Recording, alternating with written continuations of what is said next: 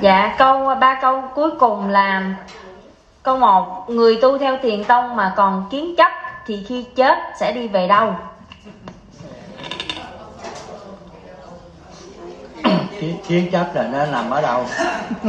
Nó bảo nằm bãi phần âm thì theo ông âm thôi. Kiến chấp ờ, tham tam thân si bạn nghi ác kiến kiến là kiến chấp á đi đâu? Thì theo phần âm chứ đâu. Rồi hỏi gì đó hỏi tiếp đi